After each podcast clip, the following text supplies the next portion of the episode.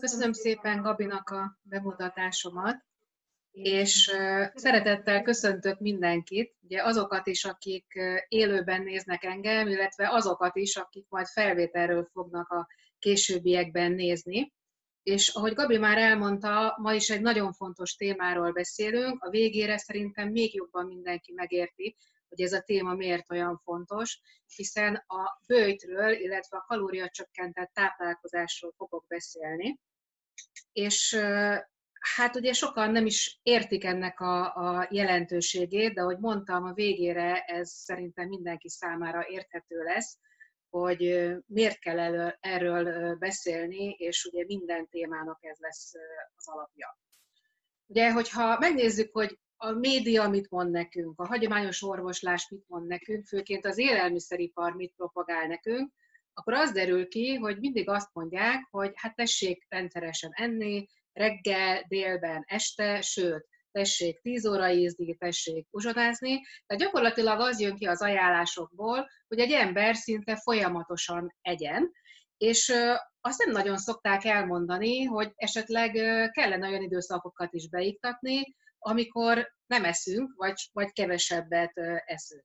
Ugye a bőjtölésről azt kell tudni, hogy már több mint 3000 éve szerepelt például a, a védikus szövegekben, ahol, ahol leírták ennek a fontosságát és jelentőségét, és ugye több száz éve tudjuk már, hogy a bőrtek milyen fontos szerepe van abban, hogy mi egészségesek maradjunk.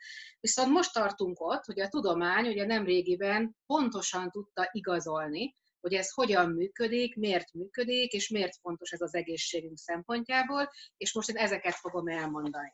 Ugye először is kell tudnunk néhány olyan alapinformációt, ami nélkül nem fogjuk megérteni, hogy ez a, a bőjt egyetlen hogyan működik. Ugye először is meg kell ismerkednünk egy picit a mitokondriumokkal. Ezek nagyon apró pici sejt szervecskéink, és kiderült, hogy sokkal nagyobb a jelentőségük, mint azt régebben mi gondoltuk volna. Miért? Ugye azt eddig is tudtuk, hogy energiát állítanak elő számunkra, és ugye, ha mi életben akarunk maradni, akkor nekünk energiára szükségünk van, ezért kell azt, hogy együnk, illetve ezért kell lélegezni is, hogy oxigént vegyünk fel, hiszen e-, ebből a kettőből lesz majd energia. Most tudni kell, hogy ezek a mitokondriumok nagyon nagy mennyiségben vannak a szervezetünkben, a testsúlyunk 10%-át teszik ki, és ugye itt, itt mennyiségekről is beszélhetnénk, hát ezek olyan számok, amik szinte felfoghatatlanok, hiszen van 10 millió milliárd, tehát 10 millió milliárd ilyen mitokondriumunk, és egy-egy egy kis gombostű fejen elfér ugye 10 milliárdnyi mennyiség, tehát nagyon aprók, hatalmas számban vannak a szervezetben. Most minden sejtünkben ott vannak, például a petesejtben lehet akár 300 vagy 100 e, ezer is akár belőle. Az érett vörös vértesben vagy a bőrben, ott csak néhány darab van, vagy előfordul az, hogy nincs is benne mitokondrium, de a legtöbb szervünkben olyan 80 és 2000 közötti a, a mennyiség, ami megtalálható. Ugye a szívnek a legnagyobb energiaigénye, a szívben van ö, kb. 5000 mitokondrium, és hangsúlyozom, ez egy darab pici sejtben ö, található. Tehát a lényeg az, hogy hatalmas nagy a számok. Ugye minél aktívabban működik egy szerv, minél nagyobb az energiaigénye, annál több van benne, ahogy mondtam, a szívben van a legtöbb, az agy, a máj, a vese, illetve az izmok tartalmaznak nagyon nagy mennyiséget ezekből. És ugye azt is elmondtam már, hogy energiát termelnek nekünk, az úgynevezett ATP-t, és ezt tudják a sejtjeink később felhasználni arra, hogy egyáltalán működni tudjanak.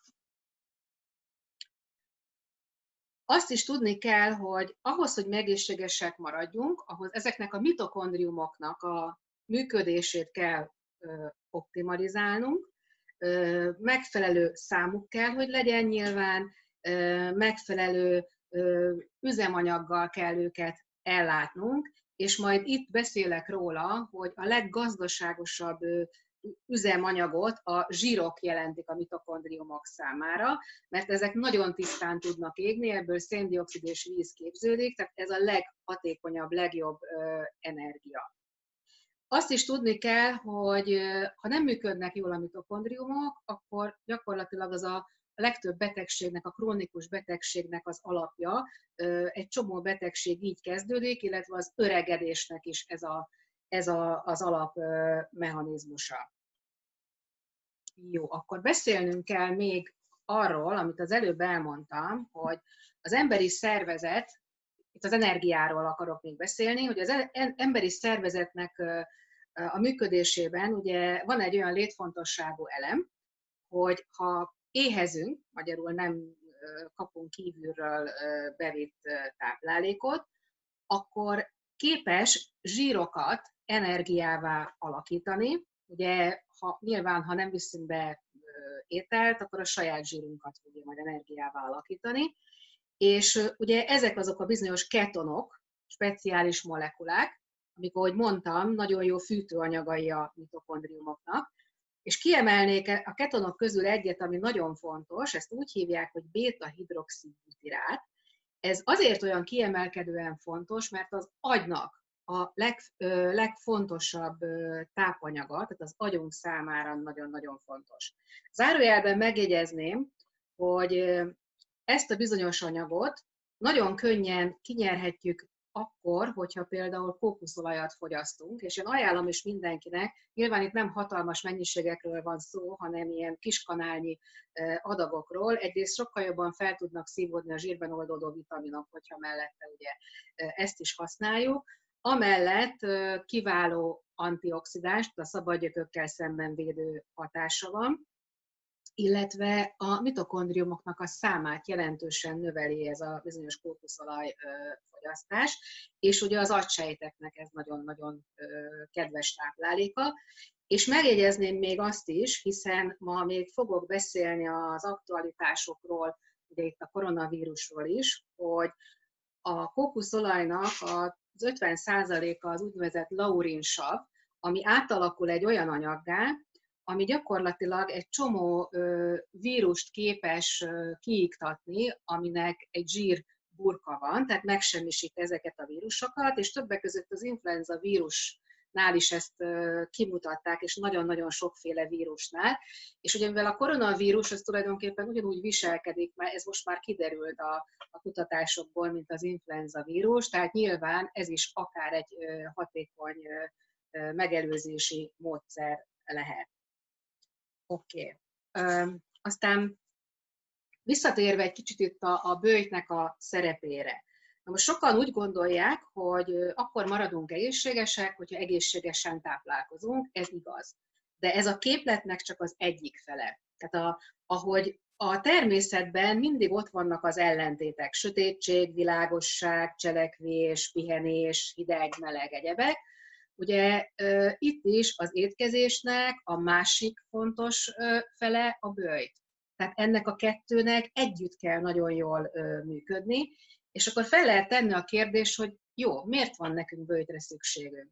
Azért, mert mi úgy vagyunk megtervezve, úgy működünk optimálisan, hogyha ez a rész is be van iktatva, ugyanis az emberiség úgy fejlődött, hogy nagyon-nagyon hosszú időszakon keresztül kibírt nagyon komoly időszakokat, amikor nem volt táplálék, sőt, jelentősen szaporodni tudtak ezekben az időszakokban. Tehát pontosan mi arra vagyunk tervezve, hogy váltogassuk az evés-nem evés időszakait, és akkor leszünk igazán egészségesek akkor tudunk ugye egy, a testünk egy természetes állapotba tud kerülni, és most el fogom mondani azokat a jótékony biokémiai hatásokat, amit a bőjt ö, tud ö, előidézni. Ugye először is stabilizálódik a vércukorszintünk. Hát ezt pontosan tudjuk, hogy a mai világban a civilizációs betegségeknek egy alap problémája, hogy nagyon sok embernél nagyon magas a szénhidrátbevitel, és nagyon magas a, a vércukorszint is, komoly problémák okozója. Ezzel együtt jár sokszor az, hogy az inzulin szint is magas, illetve kialakul egy olyan állapot, amit úgy hívunk, hogy inzulinrezisztencia, amikor a sejtek egyszerűen képtelenek az inzulinra reagálni. Ugye e, ez a téma e, külön is feldolgozásra került is már többször, illetve tervezem, hogy fog is, ahol ezt részleteiben el fogom majd mondani. A lényeg az, hogy ennél a problémakörnél ugye a bőtöréssel segítünk. Aztán segít abban, hogy a bélrendszernek a pihenést lehetővé teszi, és hogyha a bélrendszer tud pihenni, akkor a bélnyálkahártya tud regenerálódni. És a bélnyálkahártyának az állapota az egy kulcsfontosságú dolog, ezen múlik ugye nagyon sokszor az egészségünk. A másik, hogy az immunrendszert is hagyja pihenni, ugyanis hogyha folyamatosan eszünk, folyamatosan az emésztő rendszerünkbe bekerülnek azok az anyagok, amik úgynevezett antigéneket tartalmaznak, tehát olyan anyagok, amivel szemben nekünk védekez, meg kell védeni magunkat, akkor az immunrendszert mi egy folyamatos munkára fogjuk késztetni.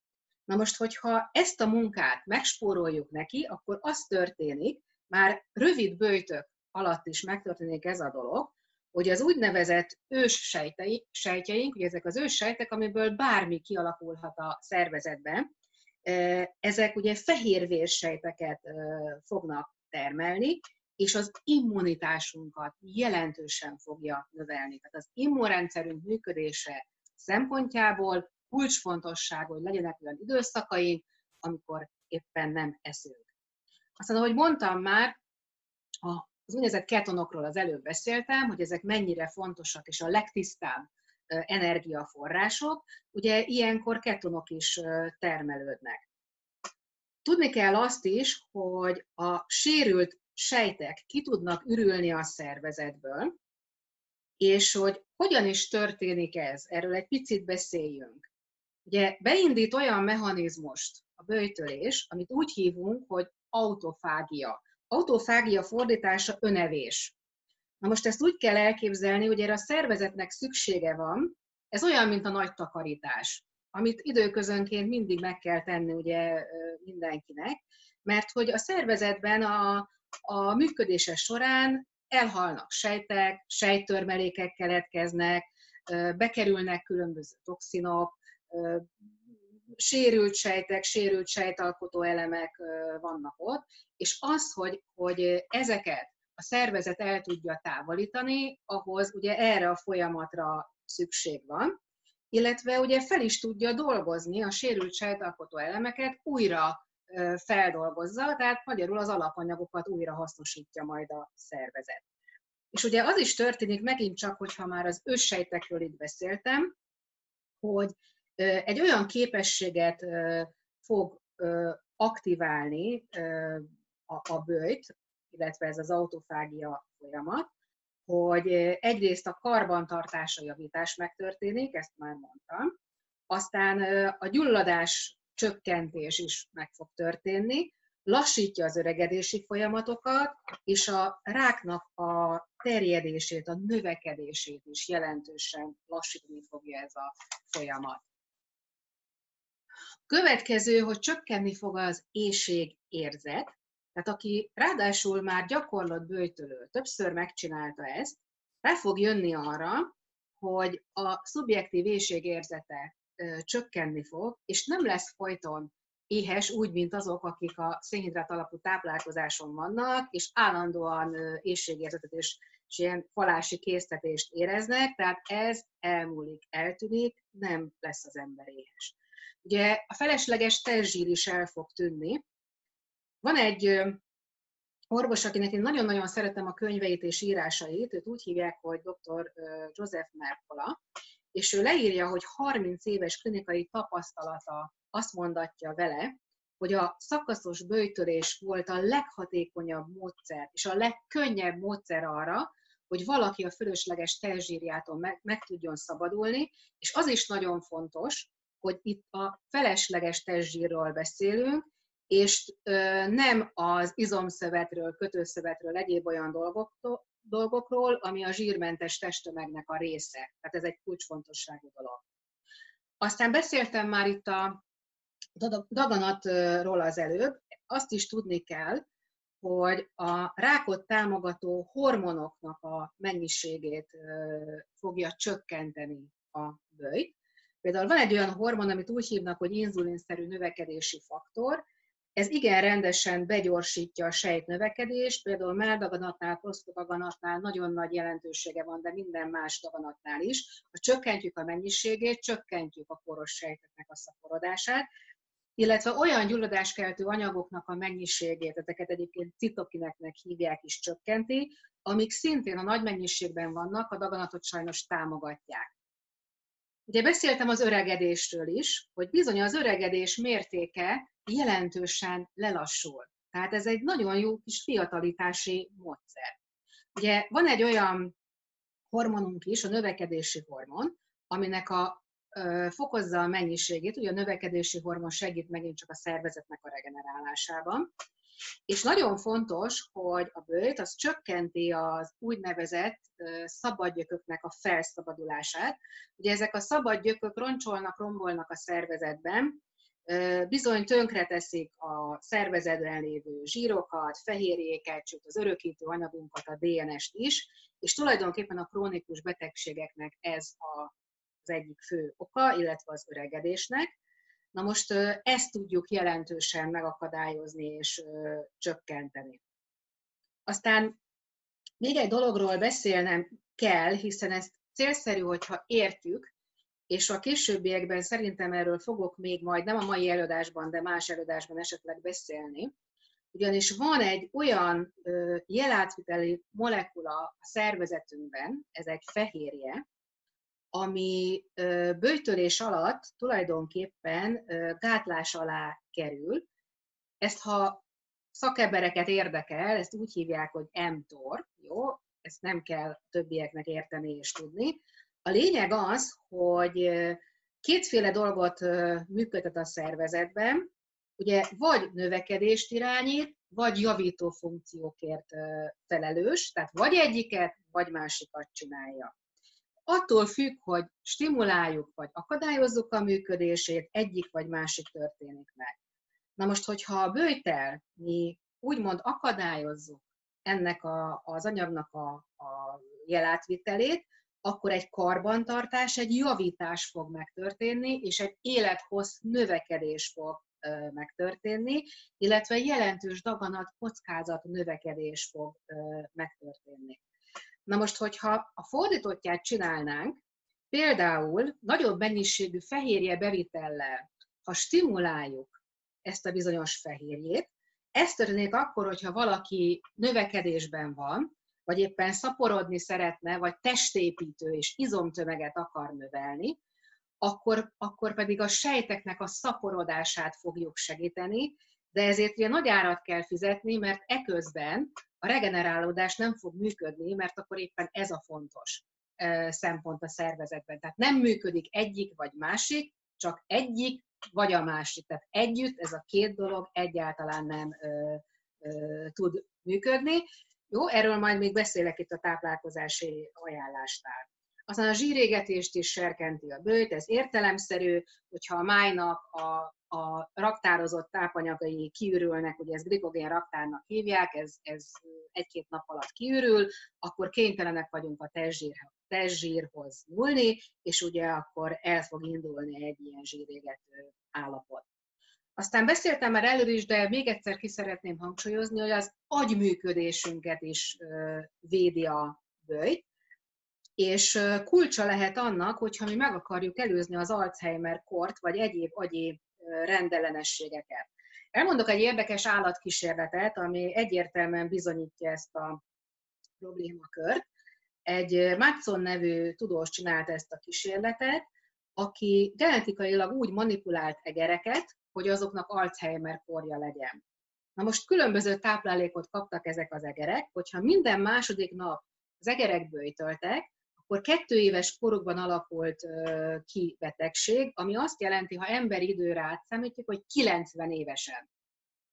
Hogyha ö, hagyta őket, hogy történjen, aminek történni kell, semmiféle beavatkozás táplálkozással nem volt, akkor egy év múlva demensek lettek ezek az egerek, ami azt jelenti, hogy 40-50 éves korban, hogyha átszámítjuk, demens lesz az illető, hogyha gyors diétára fogta ezeket, az, tehát gyors értelmi diétára ezeket az egereket, akkor már 9 hónapos korban Alzheimer kórosok lettek ezek az egerek. Magyarul azt jelenti, hogy legalább 30-40 éves korban már ők Alzheimer kórosok. Tehát szerintem ez nagyon szépen megmutatja a probléma gyökereit, illetve van még egy fontos dolog, ami az agyunkat védi.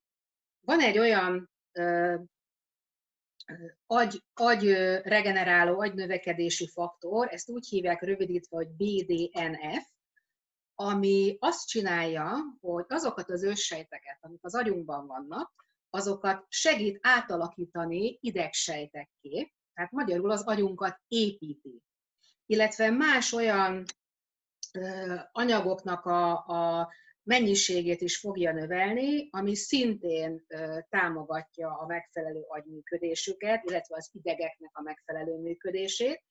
A másik, hogy védi is ezeket a sejteket, akár az Alzheimer, akár a Parkinson korral szemben egy nagyon komoly védelmet jelent. Na aztán menjünk tovább a következő problémakör, amit meg kell ismernünk, és még mindig itt tartunk a mitokondriumok egészséges működésénél, itt ugye az antioxidáns rendszerről kell egy picit beszélnem. Minden témakörnél beszélek az antioxidánsokról. Röviden azt kell tudni, hogy 1956-ban fedezte fel egy dr. Harmon nevű kutató, hogy tulajdonképpen az antioxidánsok azok, amik a káros szabadgyököket semlegesítik, és 1972-ben tovább finomította ezt az elméletét, amikor kiderült, hogy tulajdonképpen a mitokondriumok a szabadgyökök legfőbb termelői. Tehát mit értek ez alatt? Azt értem ez alatt, hogy mondtam már, hogyha a táplálék, illetve az oxigén felhasználással energiát termel a szervezet, akkor menet közben melléktermékként ilyen káros szabadgyökök keletkeznek. Na most ugye ők termelnek a legtöbbet, csak az a gond, hogy ők a legnagyobb elszenvedői is a túlzott szabadgyök felszabadulásnak, mert ha ez megtörténik, akkor károsodik a mitokondrium, illetve maga a sejt is, és bizony elindul egy öregedési folyamat, illetve elindulnak különböző betegségek, ahogy mondtam már. Na most tudni kell azt is, hogy iszonyatos mennyiségű szabadgyök keletkezik napi szinten a mi szervezetünkben. Ahogy mondtam már, nem tudom, hát szerintem nem emlé, emlékeztek rá, hogy milyen számot mondtam, de ugye mondtam, hogy 10 millió milliárd mitokondrium van. Na most ezek egyenként rengeteget, több száz, vagy akár több ezer szabadgyököt is tudnak termelni. És ugye, hogyha ezt megnézzük, hogy mennyi, egy, mennyi a szabadgyökök száma, valami iszonyatos nagy számot kapunk, egy tízes, és utána 18 nulla, tehát felfoghatatlan szám. Most ezt azért mondom el, mert sokan azt gondolják, hogy hát semmi teendő nincs, majd a szervezet ezt megoldja, és majd az antioxidánsok majd valahogy, valahogy bekerülnek a szervezetbe. Most tudni kell azt, hogy két rendszer van. Van egy endogén antioxidáns rendszer, az a szervezetünk saját antioxidáns védelmi rendszere, és van egy exogén antioxidáns rendszer, ami azt jelenti, hogy kívülről kell bevinni különböző anyagokat, ugye erről sokat szoktunk beszélni, hogy A-vitamin, C-vitamin, flavonoidok, nagyon-nagyon sokféle antioxidáns van. Csak hogy azt kell tudni, hogy egy, egy kívülről bevitt antioxidáns, de egy C-vitamin molekula egy szabadgyököt semlegesít összvisz. Tehát valami iszonyatos mennyiséget kéne nekünk megennünk ezekből az antioxidánsokból ahhoz, hogy valóban itt elhárítsuk a problémát. Ezért jön az, hogy jobban kéne pluszban hagyatkoznunk a saját belső védelmi rendszerünkre. Csak hogy a Bibi az, a saját belső védelmi rendszer felépítéséhez is nagyon fontos tápanyagokra van szükség, amit megint csak kívülről kell bevinnünk, illetve a másik, hogy, hogy olyan dolgokat is kellene csinálnunk, mint például a bőjtölés, hogy ezt a rendszert egy kicsit felturbozzuk. Ugyanis mi történik? A sejtjeink rendelkeznek azzal a képességgel, hogy kérésre, mármint hogy a szervezet kérésére antioxidáns enzimeket termeljenek, és hogyha magas a szabadgyökök szintje a szervezetben, akkor gyakorlatilag egy, egy, a sejtmagban egy különleges fehérjét fognak bekapcsolni, és ezt a fehérjét úgy hívják, hogy NRF2. Na most ez a szervezet legfontosabb antioxidánsainak, illetve méregtelenítő enzimeinek a termelését fogja segíteni, beindítani. Tehát kulcsfontosságú, hogy ennek meg kell történnie. Ugye az egyik ilyen beindító, aktiváló, ahogy mondtam, maga a bőjt vagy a kalória csökkentett táplálkozás, de van más is. Ugye van egy tudós, őt úgy hívják, hogy dr. Link Gao, aki felfedezte, hogyha valaki halolajat eszik, tehát omega-3 zsírsavakat vízbe, akkor aktiválódni fog, aktiválódni fog ez a rendszer, mert hogy amikor oxidálódnak ezek az omega-3 zsírsavak, akkor gyakorlatilag ez is beindítója ennek az egész folyamatnak, és végre felfedezte, mert sokáig nem értették a tudósok, hogy hogyan függ össze az omega-3 bevitel, illetve az antioxidáns rendszernek a fokozott jótékony működése, és kiderült, hogy ez a kulcs. Tehát igenis nagyon-nagyon fontos, hogy omega-3 zsírsavakat használjunk, és ugye én mindig kihangsúlyozom, hogy felejtsük el az omega-6-ot, mert az pont az ellenkezőjét csinálja, tehát véletlenül se használjunk olyan készítményt, ami omega-6-ot is tartalmaz, mert, mert az ellenkező hatást fogjuk elérni. Ugye mondtam már, és újra hangsúlyozom, hogy a kalória korlátozott táplálkozás, illetve a bőjtölés szintén ezt a belső antioxidáns, illetve toxinok elleni védelmi rendszert be fogja indítani. Ami még beindíthatja, például a kurkumin, a zöld tea, ugye a DHA, ez, ez, ez egy omega-3 zsírsav, amit mondtam már, a brokkoliban található különböző anyagok, és aminek most szerintem sokan örülni fognak, már más előadásban beszéltem erről, a kávé. Az egyik legerősebb ilyen NRF2 jó, NRF2, jó, még egyszer nem fogom kimondani, aktiváló. Oké. Okay. Na, azt is kell tudni még a kalóriakorlátozásról, hogy a bélbaktériumok összetételében is egy nagyon pozitív változást hoz, olyan jótékony baktériumoknak a számát fogja növelni, amik az élettartamunkat meghosszabbítják, és olyanokét csökkenti, amik lerövidítik az élettartamot. Most jó hír az, hogy ha valaki azt mondja, hogy hát ez nagyon szép, nagyon jó, de hát a kalória korlátozással én nem biztos, hogy élni tudok, és a kalória korlátozás azt jelenti, hogy folyamatosan, hosszú távon, megszakítás nélkül ö, kell sokkal kevesebb kalóriát bevinni a szervezetbe, az emberek többsége ezt nem tudja megcsinálni. Viszont jó hír az, hogy az időszakos bőjt, az hasonló pozitívumokkal jár, mint a kalória csökkentett táplálkozás, és sokkal könnyebben kivitelezhető. Ugye mindenkinek ajánljuk, hogy legalább évente négyszer, például amikor évszakváltások vannak, mondjuk szeptember, december, március, június, hangsúlyoznám, most március van, tehát érdemes lenne e, elkezdeni, akkor érdemes lenne megcsinálni e, egy-egy ilyen jó kis bőti időszakot, mert csak az egészségünket szolgálja, és nem véletlenül van kitalálva az, hogy húsvét előtt bőjtölnek az emberek, tehát ennek nagyon-nagyon komoly oka van. Tehát a régi népi bölcsességet én úgy gondolom, hogy nem szabadna lebecsülni. Jó, és akkor beszéljünk most az aktualitásról is, ahogy mondtam, hogy hogy jön össze a mitokondriális működés, meg a, a koronavírussal szembeni védekezés.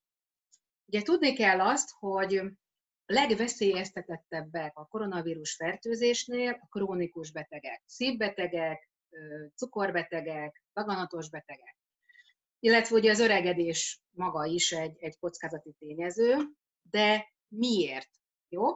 Erre szeretnék válaszolni, ugyanis ez összefügg a mitokondriumoknak a leépülésével, illetve a mitokondriumok ritkulásával, ugyanis, akinek ilyen magas a kockázata, ott mindenkinél az van, hogy csökkent számú és csökkent hatékonyságú mitokondriummal rendelkezik.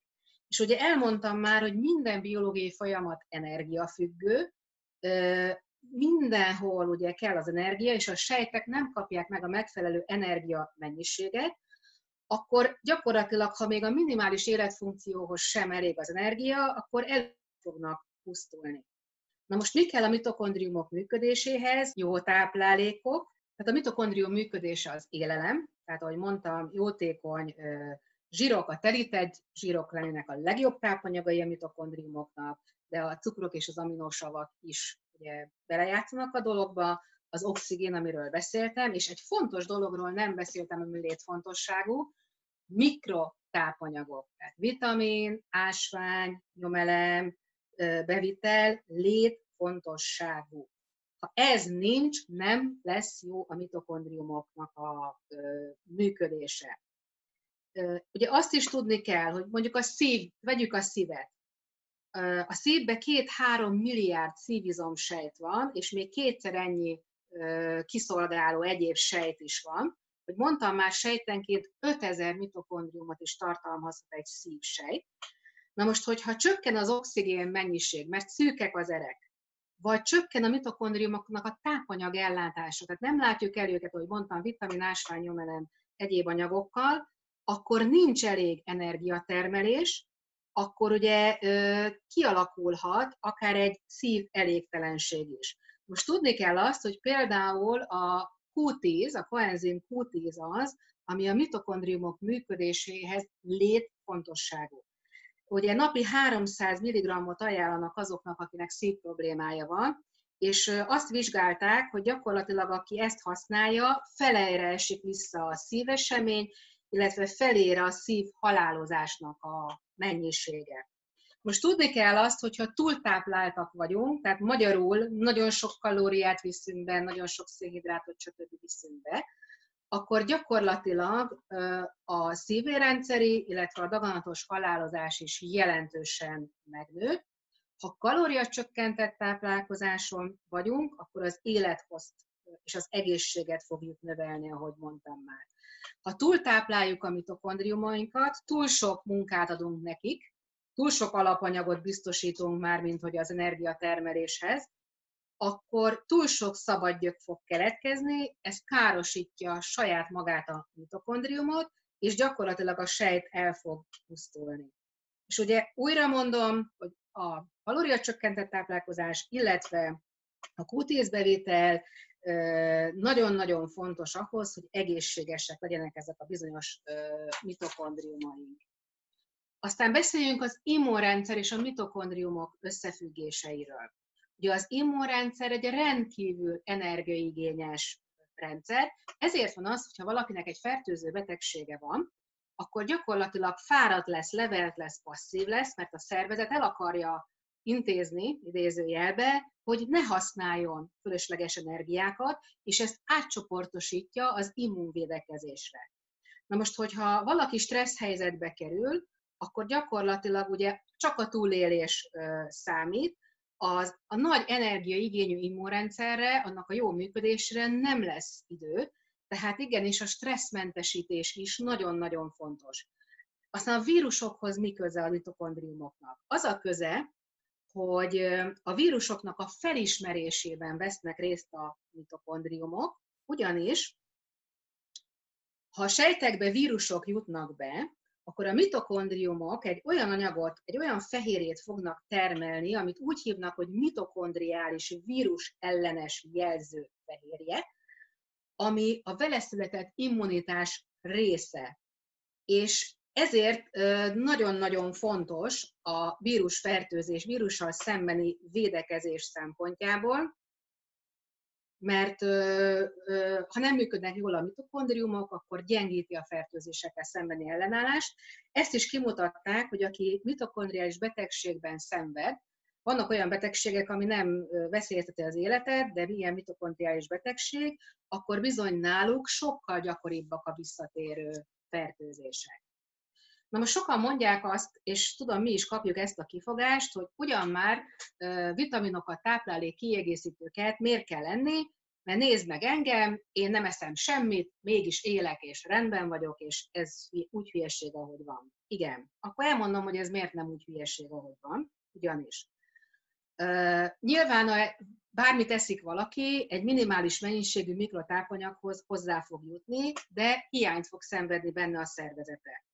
Most van egy úgynevezett prioritás elmélet, ugye a prioritás az elsőbséget jelent, hogyha a szervezet csak minimális mennyiségű tápanyaghoz jut hozzá, akkor tulajdonképpen csak a túlélésre fog koncentrálni. És mindenféle más tevékenységet féle fog tenni, tehát élethosszabbító tevékenység az szépen félre van ilyenkor téve.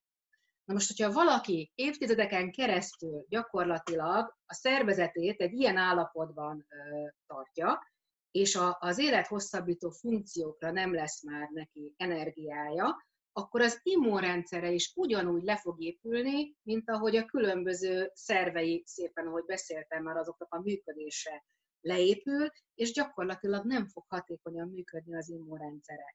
Tehát a mitokondriumoktól függ, hogy életben maradunk-e, illetve az élethosszabbító folyamatok mennyire ö, működnek.